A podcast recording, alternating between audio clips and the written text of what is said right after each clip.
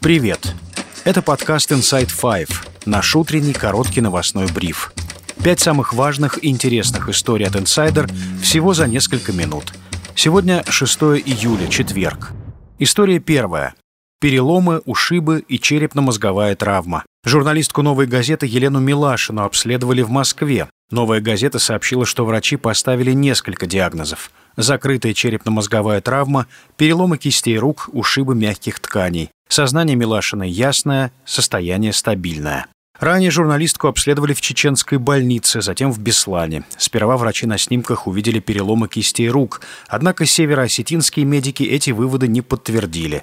Обследование в Москве все же показало многочисленные переломы. В среду вечером Следственный комитет возбудил уголовное дело о нападении на Милашину и Немова в Чечне. По версии следствия, их здоровью был причинен вред средней тяжести и легкий вред. Нападение произошло 4 июля в Чечне. Журналистка и адвокат ехали в Грозный из аэропорта на заседание по делу Заримы Мусаевой. Люди в масках остановили машину, жестоко избили пассажиров, уничтожили технику и документы. По мнению политблогера и общественного деятеля Ислама Белакиева, российская власть дала Рамзану Кадырову карт-бланш на подобные действия. Ранее были очень много убиты, запытаны, пропали без вести также мужчины и женщины, которые занимались правозащитной деятельностью, которые занимались журналистикой, которые просто говорили о проблемах народа. Та же Наталья Истемирова, Анна Политковская, и многие-многие другие, не говоря уже об обычных э, жителях. Так что ничего удивительного и нового для нас в этом нет. По словам Елены Милашиной, ее заставляли есть землю, били полипропиленовыми трубами, пытались сломать пальцы, когда журналистка отказалась разблокировать телефон. Уголовное дело по факту нападения не заводили более суток.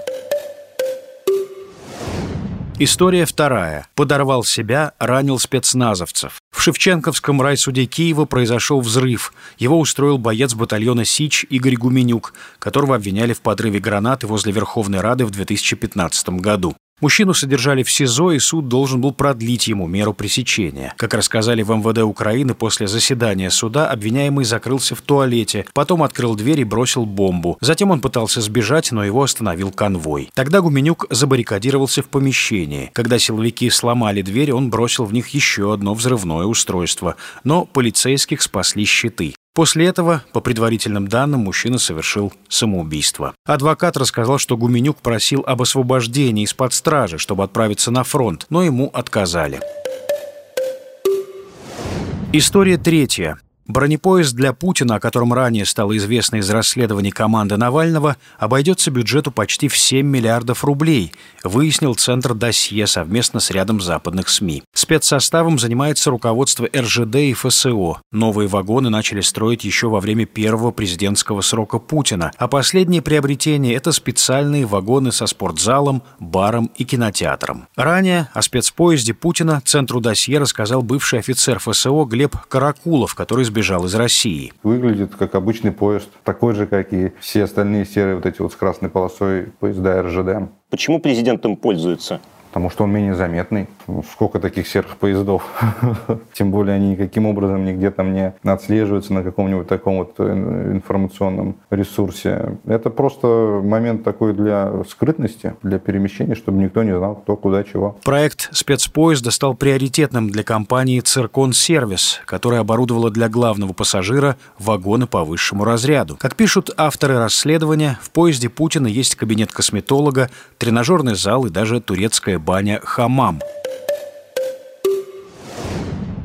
История четвертая. В Париже все спокойно. Власти Франции утверждают, что справились с беспорядками в стране. Полиция заявляет, что в ходе погромов были задержаны около 4 тысяч человек. Средний возраст участников протестов – 17 лет. По предварительным оценкам, французские бизнес и банки понесли убытки на сумму более 1 миллиарда евро. Протесты во Франции начались 27 июня. Во многих городах они переросли в беспорядки и ночные погромы. Поводом стало убийство полицейским 17-летнего Наэля, жителя Нантера – сына выходцев из Алжира. Автомобиль, за рулем которого был Наэль, остановил полицейский патруль за нарушение правил дорожного движения. Потом подростка застрелили. Первоначально полиция утверждала, что юноша пытался наехать на инспекторов.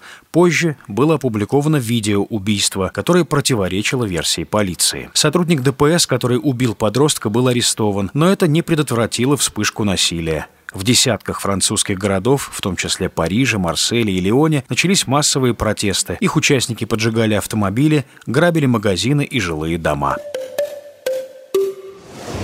История пятая. Автомобили россиян, въезжающих на территорию Германии, будут арестовывать. Это связано с санкциями и запретом на ввоз в страну машин из России. Личный транспорт тех, кто на нем пытается въехать в Германию, попадает под эту категорию, сообщили РБК в немецкой таможне. Ввоз пассажирских автомобилей из России в Евросоюз запрещен, а под понятие «ввоз» попадает любое перемещение товаров, в том числе поездка на личном транспорте. Подобные аресты уже были. С этим столкнулись некоторые россияне россияне, которых до этого спокойно пропустили через границу Евросоюза в Латвии и не остановили в Польше и Литве, отмечает РБК. Представители немецкой таможни сообщили, что каждая страна Евросоюза следит за исполнением санкций и принимает решения самостоятельно.